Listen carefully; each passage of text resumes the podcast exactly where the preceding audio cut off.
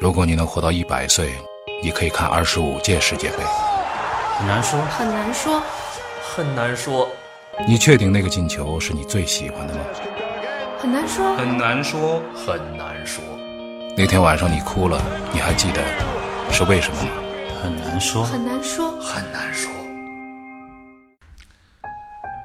来，很难说，接着聊啊。今天呢，请来了楼哥跟这个斌哥。刚才呢，大家思考了一下，刚才那个话题有点小沉重啊，说到了人生，人生哎，人生了。其实人生呢，这个倒是啊，就是倒也不是说有什么经验可谈。我是觉得说，人生有一个很重要的一个基点，嗯基点是什么呢？就是下一刻挂了的话，除了惋惜下一顿饭我吃不上以外，其他的都不惋惜。这是我觉得是美妙的人生。那你还有下一场球呢，下一场球，这个就是吧没没法说了，没法说对吧了嗯，太多了你。还有下一场电影呢，嗯，下一场，下一，场恋爱呢。哎呦，又下场有恋很多爱了又。有很多不是，我就说冰有棒很不是我的意思是啊有很多值很多得留恋的留地恋的方，东西需要遗憾的。但是这个这个我觉得也挺好啊对对，对有遗憾不是也挺好吗？对对对吧？对你要说我夸我今天挂了，我什么遗憾都没了，你这人生也就该到头了，对啊，是是不是吧？？对呀哎，你有很多遗憾，就说明这个人生很丰富啊。我觉得就有很多希望，我觉得说明很你这个人这一生，这这你活着的时不候不有很多不不希不望我大打觉住得打住哎打住！啊，两位哥哥，嗯，咱们今今天做这什么节目啊？这人生啊。人生聊人生嘛，对谈人生聊未来嘛，是吧？老，你陶冶情操一下不是嘛，。咱们不是那个人间指哎南吗？人家不是不是你们你们这个转向转的速度太快有，点 超过超过万州内公共汽车的转向， 有点有点不是 让我有点跟不上， 有点哎跟不上了。嗯咱就拿这个公共汽车这事儿来说，今天啊，我这个是说 所有的人都在发这段，我对这段视频，对这昨这段天视频就是发的简直刷屏了，嗯有一个这个群啊，咱不说具体什么群了啊，群里边很多群主要小心啊群群里边好多熟人，嗯， 然后就是呢你在的那个群，我在那个群啊，然后呢，这个呃有一个哥们儿呢就发了那个视频上去，嗯大伙儿下边都是就说，哎呦，这是可怜，女孩子都说可怜啊什么什么，嗯男生就是愤怒，就是义愤填膺。嗯，有一个哥们儿呢就出来说了一句话，说了一句什么话呢？就说，嗯，这些人呐，我们真的唯恐避之不及，就是啊，他指那个，对对就对，打打对那打个肇肇对事对者对啊，就是这样的事情，我们要尽量避避开。就多多我看有一点儿控制不住自己，哎，我四十多岁，我有点儿冒冒了，我就回了一句，我就说，我就说，努力避开这些人，就是这次事故的主因，啊，我说完之我后我呢，懂你这意思，啊，就是你那车上没人，除了司机，没有人出来制止他，对，就是有一个人跟司机，他不是说闹了一下儿一下儿就，对对对对对对吧？对他对闹了好久，对对旁边人，然后我又看了一个都视不频，管又嗯看了一个视频。另外一个视频是什么呢？就是有一个人呢，就去拉那个司机的那个车嗯对把，也是类似的嗯事啊类件，似的事件，拉这个司机，那个还是个男的，拉司机车嘛，后边就飞过来一脚，嗯，把蹬那那家呃伙人脑袋上了，呃要把人给踹开，啊，踹开，然后就就就暴打他了。那么从这个角度上来说呢，我觉得就是说，我们每个人应该争做这个人。后来想想呢，也不对。你说一有什么事儿了，旁边就飞过来一只脚，也不对。那怎么是对呢？呃，我就我就在说，当时如果有人干涉一下这个事情，我们是不会知道的。嗯干涉的过度了，我们也是不会知道的。今天有一哥们儿发了一个朋友圈，我看着很有意思。嗯他说，如果大家知道最后的结果是车掉在桥下边儿，嗯江里掉到长江里跳跳长江里边儿，就人都挂了，挂了十几个人。七十米水深，嗯嗯那么是不是当时就有人击毙这个女的，就是见义勇为了，对不对？就你你从这个逻辑上来讲嘛，嗯当时如果你把这个女的制止了，有一条法律叫紧急避险，就是紧急避险的状况下，如果未来我知道可能会发生这事儿，那么我就制止他。但制止他，如果说你把他打死了，你把他打死之后，法律说如何来制裁这件事情，然后我就想到很多很多法律上的事情。我们看到太多太多，就是法律置我们于不顾的这个地方，确实是啊，听上去听上去有点像十多年前阿汤哥嗯演的那部电影嗯，《少数派报告》，少数派报告，对对对，预防犯罪。预防犯罪，但你预防犯罪这件事情本身很可能就是犯罪，对对吧？就是呃呃，少数派报告就是有人利用了这个、这个东西，是吧？如果没有人利用这个东西，你怎么能说这就是一个时间线性的一个一定的未来？没有办法去判断，所以这是人类的一个终极的一个疾病，就是我们几乎无法去治愈这个疾病。那么大家有什么办法吗？我反正想了半天，我也没想出什么办法来。你说当时我要上去乒乓乒乓把这女的打了一顿，打得跟猪头一样，我肯定拘留了，不会啊，为什么呀？为什么会拘留你啊？肯定拘留了。啊为什么为什么肯定要拘留你、啊？兵哥，你是在制止一一项危害公共安全的行动、啊是的，，那我跟你说一个事儿啊，这个事儿是真实。你要举出这样的例子，你肯定可以找得到呀，或者说这个法律在执行上的一些偏差。嗯，但是在人的社会行为当中，我们每个人是有一个基本的判断对的，，有一个对不啊对责任？你不能说，哎，这个这个判断水平比较低的人跟那个判断水平比较高的人，你一定要他们达到一个同等的水平，没有办法去达成这样的一个要求。但是对我们普通正常的思维的人来讲，你是有一个判断的。这个时候，你是不是应该出手来制好止？我来说一个故事给你听，非常简短。我在飞机上睡着了，醒过来的时候看到前面有一个人已经把那个飞机舱的那个安紧全急门把手，嗯那盖儿已经打开了，那个把手呢拉出来一小部分。然后你我在估计那儿思考吗？我没思考，不加思索，我上去就给他一巴掌，啊嗯然后呢全场就炸了，因为以为是乘客打架嘛，嗯，然后空乘就来，我已经吓得就是话说不出来了，我就对对一指着激灵那个时候我就指绝对指激指指着那个东西，我就人在发抖啊，害怕，嗯，我就指着那个东西，然后空乘就呜呜呜过来五六个空乘把他带走了，然后后来飞机安全降落了，没有事儿。但是就这个事儿啊，大家思考一下，说我做的对不对？然后再想一个事儿，就是说有呃 CSI 当中就是在呃叫呃那个什么犯罪调查犯罪现场调查犯罪现场调查里边有一集，在一架飞机上下飞机之后，发现有一人死了，死了之后呢，犯罪现场的人就上去调查，调查完之后呢，发现每个人说的故事都不一样，但是他死了。这是一个东方快车谋杀案，类似这样的故事，啊呃，罗生门了，罗生门了。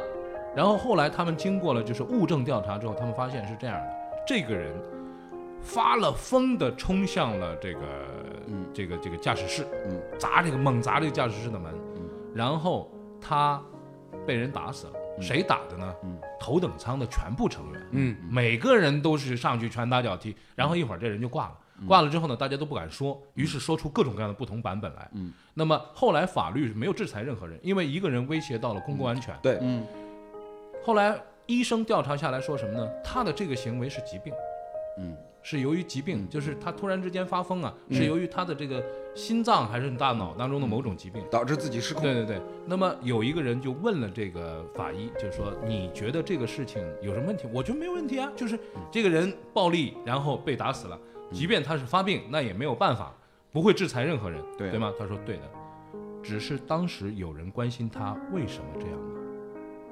有人关心他为什么会这我样。觉得提这种要求就简直对莫啊名，其因为妙。本身本身在一对啊架飞机上对，所有乘客相互之间很大可能这是这是一种素昧自我平生的，这是一种自是我吧？谁也不知道是的这哥们儿有这样的一个一个病灶在，对，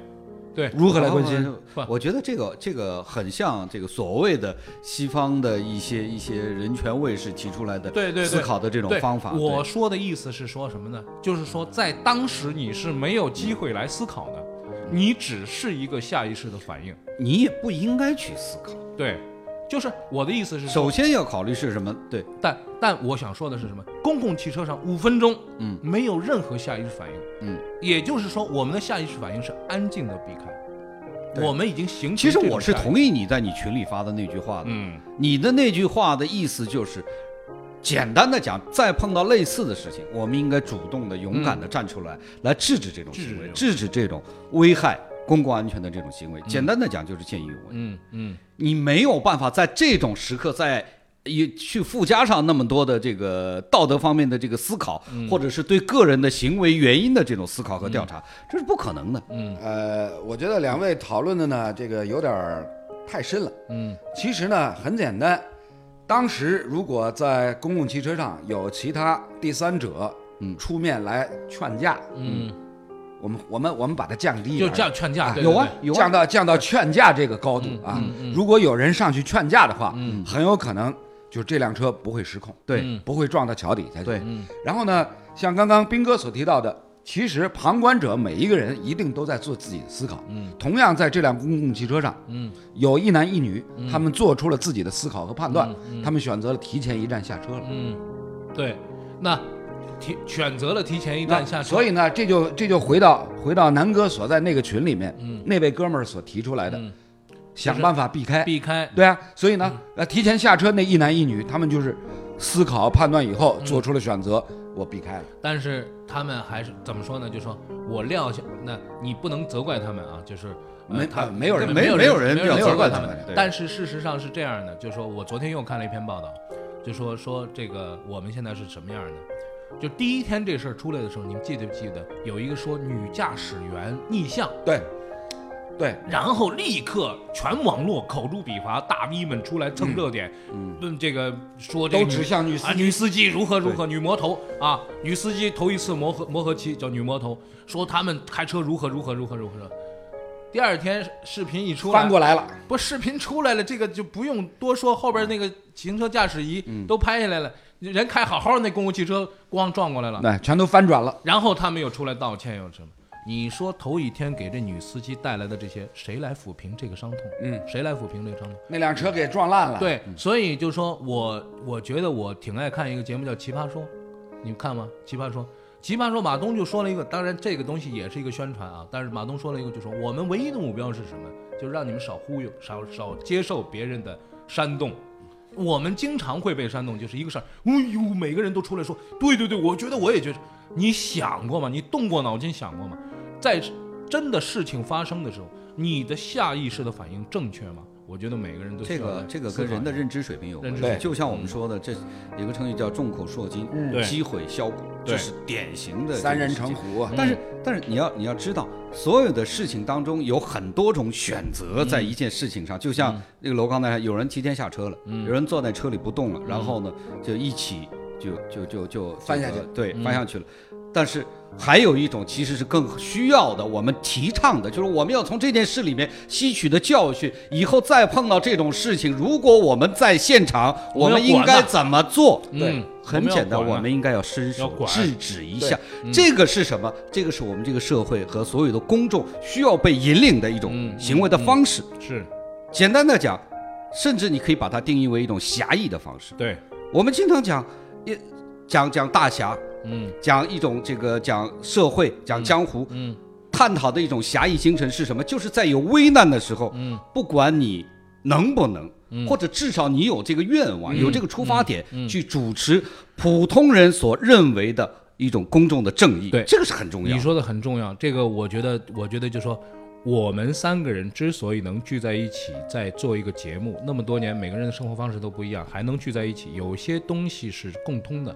这个叫什么呢？叫赤子之心，就是这个在我们身上都有。我们来说一个事情啊，一九九五年，这个哦，一九九六年，这个奥运会结束以后，我们去这个水上运动中心玩儿，有一个这个呃打橄榄球的，打英式橄榄嗯球，哥们儿溺水了。他溺水了之后，我们都在旁边玩，都在笑呢，还在笑，嗯就是哎那边说哎来人呢，就是因为水里经常大家救一开人始呐没当真，以为是狼来了，哎，后来一看是真的了，我下去了，楼下去了，然后就是一帮，因为都不会救人嘛，一帮人七手八脚，七手八脚就把这边哥们儿给扛上来了。那是一个橄榄球运动员，两百我多斤啊，两百多斤。我接近他身边的时候，他已经软了，就是已经不会抱人了，已经软了。然后我把我们把他拉到这个岸边上。你说那一刻，就是看到这种情况就跳下去，其实楼水也很差，我也很差。楼楼还看着我不，你不服气，你水性差，你不服气啊你？你少来，啊，你少你来，都游歪了这，哥哥海云轩出来不会游泳不能毕业， 你你你就毕业，你就毕业没上船， 就是不会游泳。什么人啊？你你你以为你上船你就会游泳？ 你下海不游一 个给我试试下海都不会游泳，我告诉你。然后就说就说这事儿，我就说那一刹那间人的反应是自然，我们心中都有这个侠义心肠。这个侠义心肠啊，我觉得离不开一个人，离不开，离不开，接回来 了，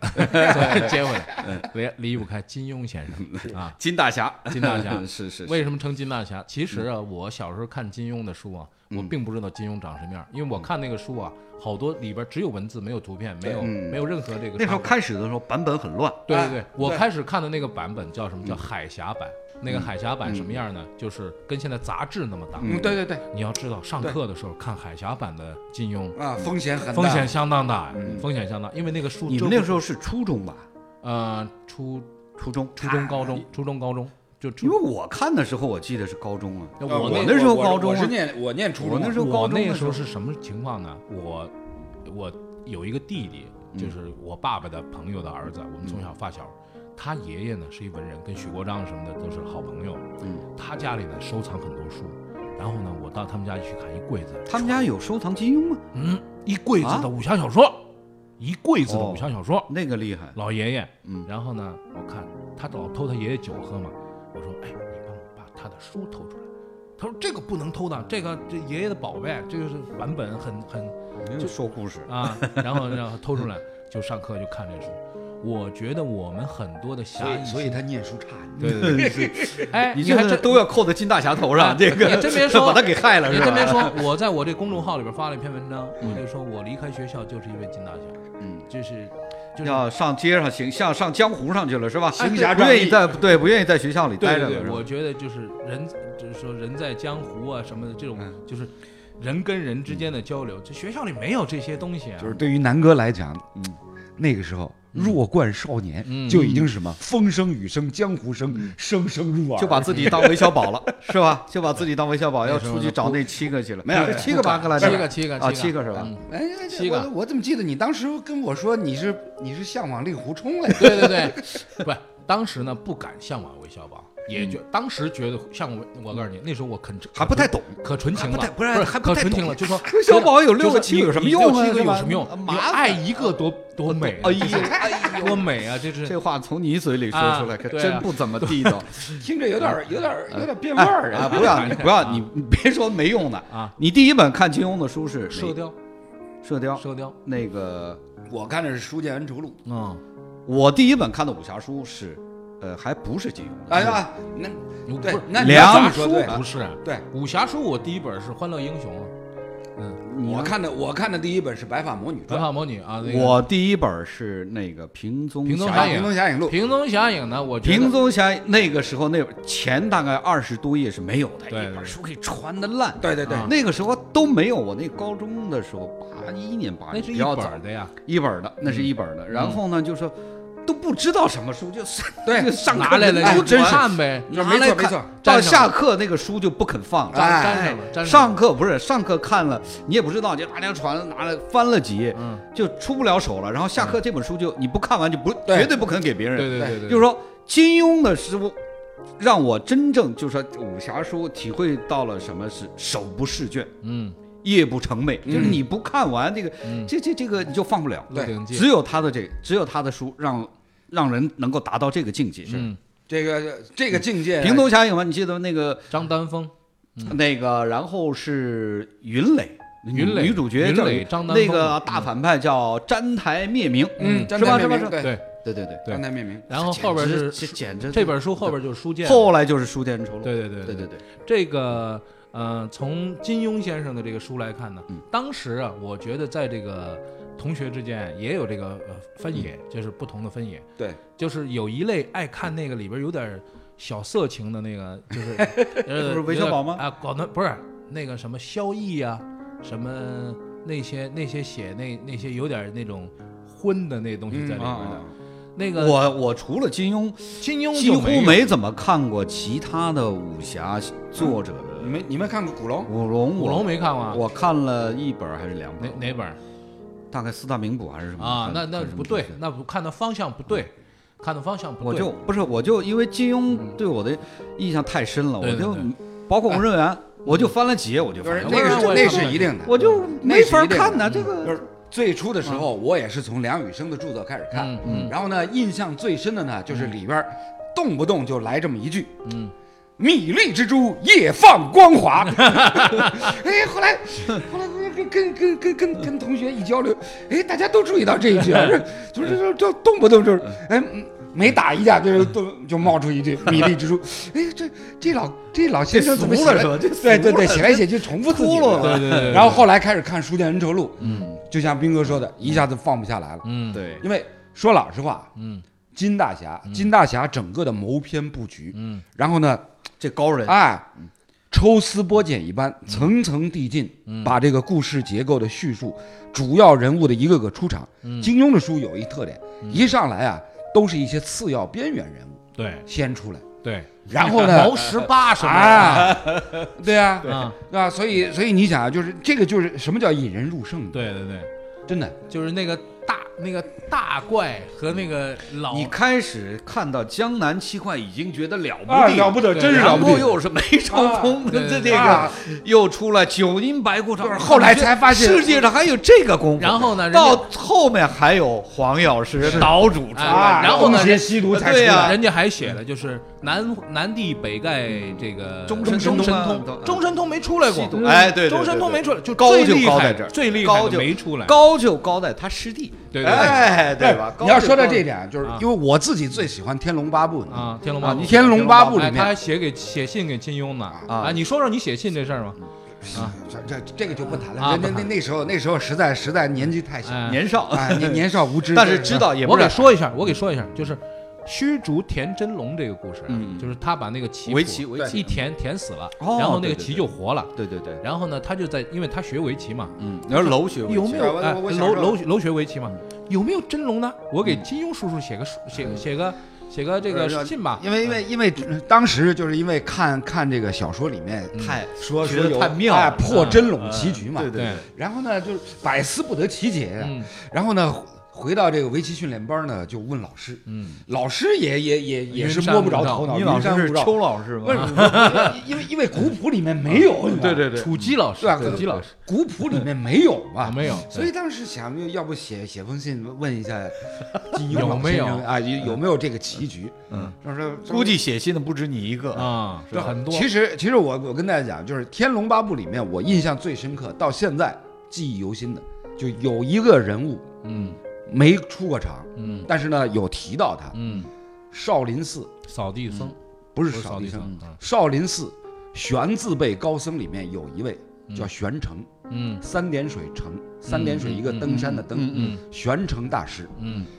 玄澄大师嗯，他是怎么介绍的哎呢？就是少林寺号称有七十二门绝技，对，自开寺至今。嗯自开寺以来，除了达摩祖师都深会嗯善深善七十二门绝技以外，全寺上下，玄澄大师嗯学会了二十三门绝技。嗯，这按照不可扫地僧的思议说法嗯，被前辈高僧许为本寺两百年以来武功第一。嗯结果一夜之间，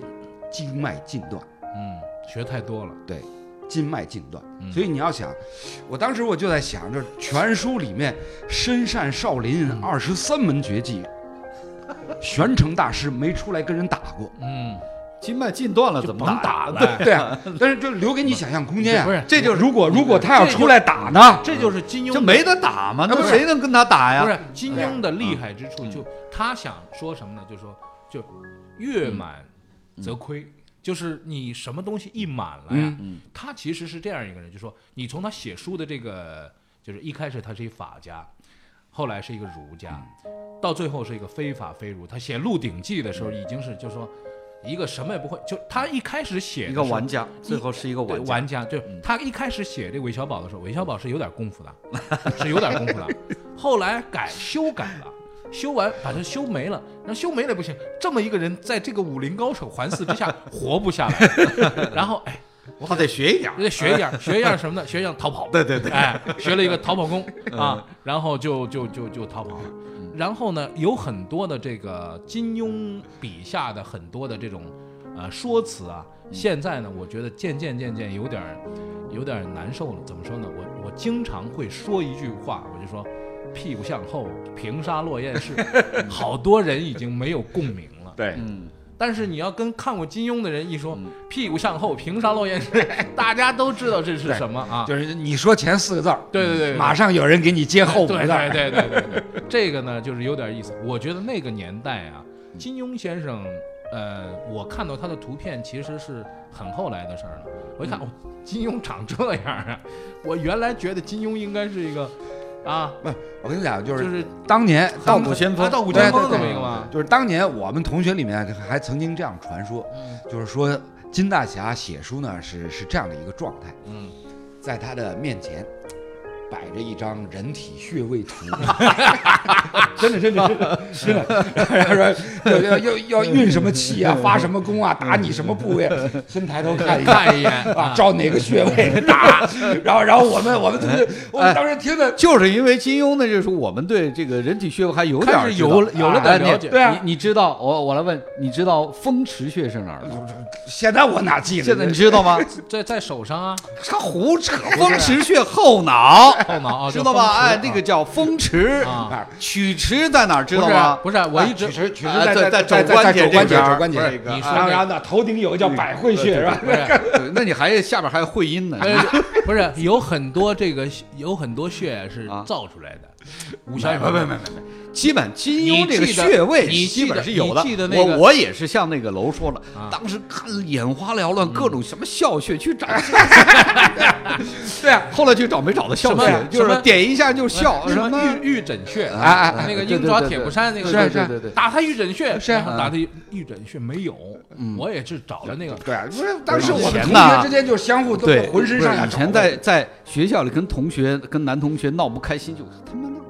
我给他来一指，我来一指，我点点了了两他，指我点了来啊来一指，点的他 发笑，啊上课，然后那个时候经常说那个有打点入魔打了通。那哎个任督二啊脉，对对对对对，任督二脉，我这这我我跟大家说啊，大家别笑话我，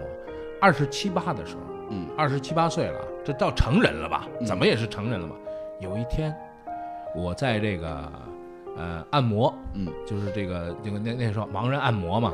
盲人按摩，按摩师呢也是一个这个这个武侠爱好者。嗯你看盲人啊，他有盲跟文，跟跟你他有看到盲文的那个、那个书，嗯对嗯他看完之后。他跟我说：“哎，那个那个书上写的就是任督二脉，嗯说你这背上你这儿是任督二 脉，然后就给我摁，你感觉到没有？有点有点有点人督二脉酸麻在吗背上，啊，有点酸麻， 有没有一股这热气提起啊来？靠不靠然后我这谱二十七八了，你知道吧？嗯哎，这人呢，真是这样。你说也念过点书是吧？二十七八了，然后人就哎有的有的有 的，然后我走哎这一股热气，哦哎走起来，走起来！ 然后哎然后走出那个按摩院的时候，就觉得自己身轻如燕，有一种啊被打通了人督二脉， 嗯就差 上房了。有一种就是一纵纵很高，然 后呢，当天啊，当天晚上就做梦了，做的自己会这个八步赶 蝉了，啊，然后当当当当在空中就跳哎呀，那个那我现在还记得那劲头，那个劲头特别特别棒。完了以后，嗯、后来认识了一个中医，告诉我那是骗人的。 哎呀，冤了我很多很多年呀、嗯但是你说，金庸先生给我们每个人带来的这种快乐啊，真的是不就是我真的很感激那个年代的自己，因为我的父母是一个什么人呢？呃，兵哥的这个呃家里边儿，我觉得比较开放的啊，就是你看书啊什么没人管。楼那也比较开放，楼虽然家里边儿都是老师，嗯，我那个爹妈呀，两位老艺术家，嗯，我曾经跟我爸开过一玩笑，《红楼梦》都不让看，估计是这样说，是这个路子吧？呃，对，四大名著当中唯《红楼梦》是不不让让看的不让看不到十八岁，你说能看《红楼梦》呢？啊，啊，我就因为我小时候啊，我爸妈也让我看四大名著，嗯，我唯独就是《红楼梦》，我看不下去。啊是对吗啊我就不，那这个我不说我了，还行，啊这个不说了啊嗯啊，，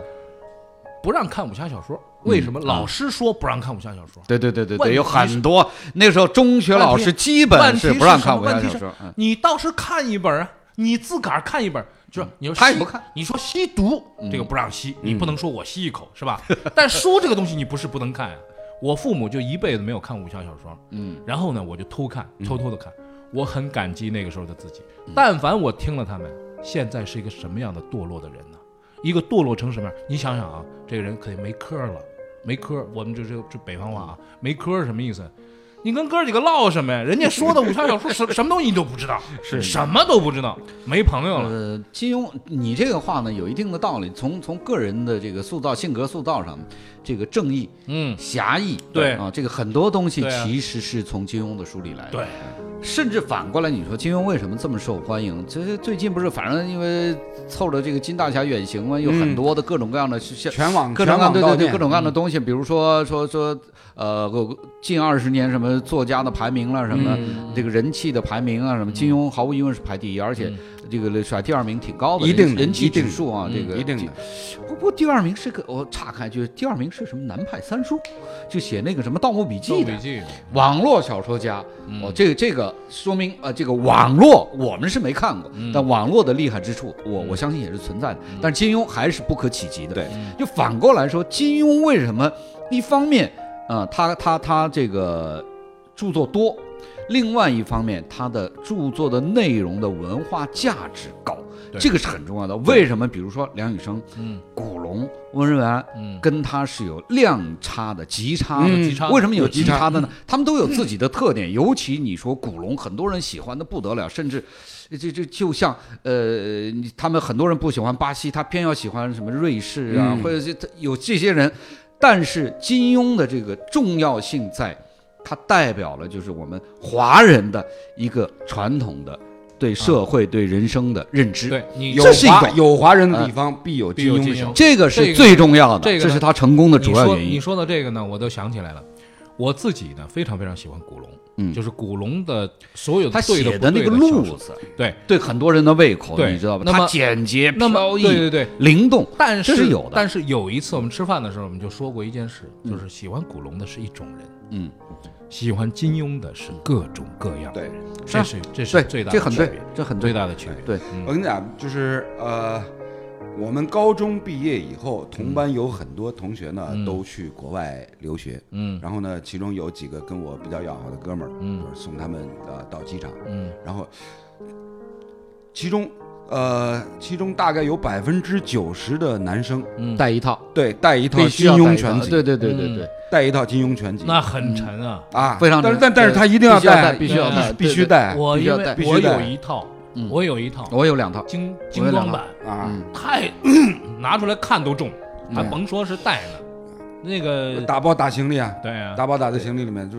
带走啊。对我现在还有看这纸质书的这愿望。我现在看这金庸啊，现在这看是怎么看呢？抽一本儿就闭上眼抽一本儿，啊金庸的书是这样，随便哪儿哎拿 开抽一本儿出来看翻，开就读下对对去，对翻开就读下但去。是呢，，话话得说回来，就是金庸老先生呢，因为嗯他当年他这些武侠小说啊，首先是在报纸上做连载。连载连载哎，对嗯连载的，所以呢，你你你看全本的时候啊，哎，经常会看着看着，哎，发现后边哦呃呃有点不对了嘛。等到等到我们看全本的时候，那个已经修订修过了好几修过了好几次了。嗯，等我们就国内大陆发行的时候，是已经全部都就是说出全本的时候，它都修订过了，又已经改掉很多东西。对就连贯性方面、故事性方面已嗯经已已经经好了好了很多了，好好了了很很多了多了。但对是对你对可想而知啊，就是当年这位老先生，嗯在给报纸写连载的时候，嗯因为因为他那个是什么？是今天写完，嗯马上晚上排版，第二天见报，对，第二天又是这样的一个节奏，嗯每天每天写，嗯，根本就没有没有更多的时间像像像创作一个大而且部头而一且样。他是一个文人，是一个社会活动家，他对事儿非常多。啊对，嗯，所以。呃，这个这也能也真写的出属来于一个真天真才啊的，就对绝对了不起，真很不容真易是有天是分，很不容有易天分。这他个代表了一种最重要的是，他一方面在书里造了一个江湖，嗯，但是另外一方面，他把普世的中国人的认为的一个社会的主流价值观，对完全的去放在那些你人那的身上个。你你那个就说说他平时啊，他是一个怎么样的人啊？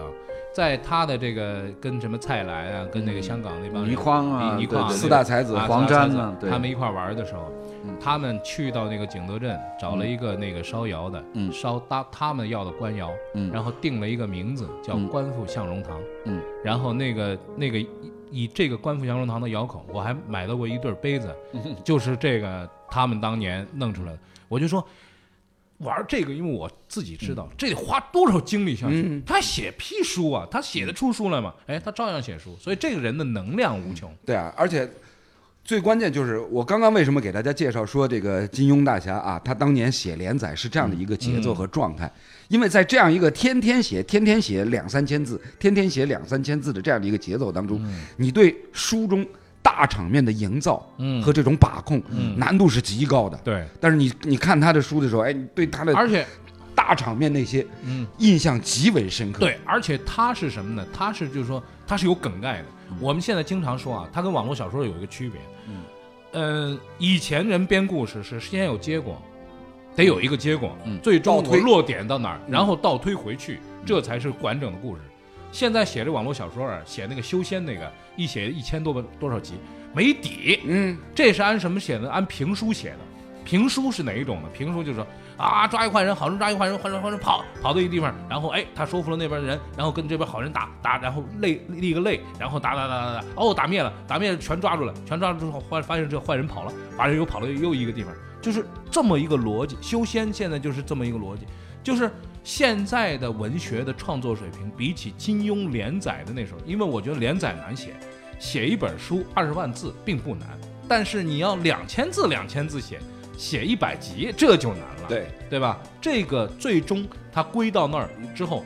挑不出毛病，里边没有没有缺失，这个太困难了。是嗯，这个金大侠九十四岁，说说金庸就停不下来了，对，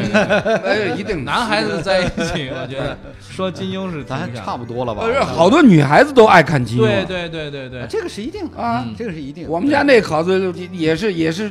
捧着痴迷的金庸粉，嗯，那你们家得买两 套，万一打起来了，他再给你一指， 他给他一掌， 他给你一 掌，我怎么敢？ 我哪里敢呢？你只能学韦小宝逃跑。 好了，那今天的节目呢，在这个欢乐祥和的气氛当中又要结束了。嗯啊，我们下期的同一时间我们再见。如果你能活到一百岁，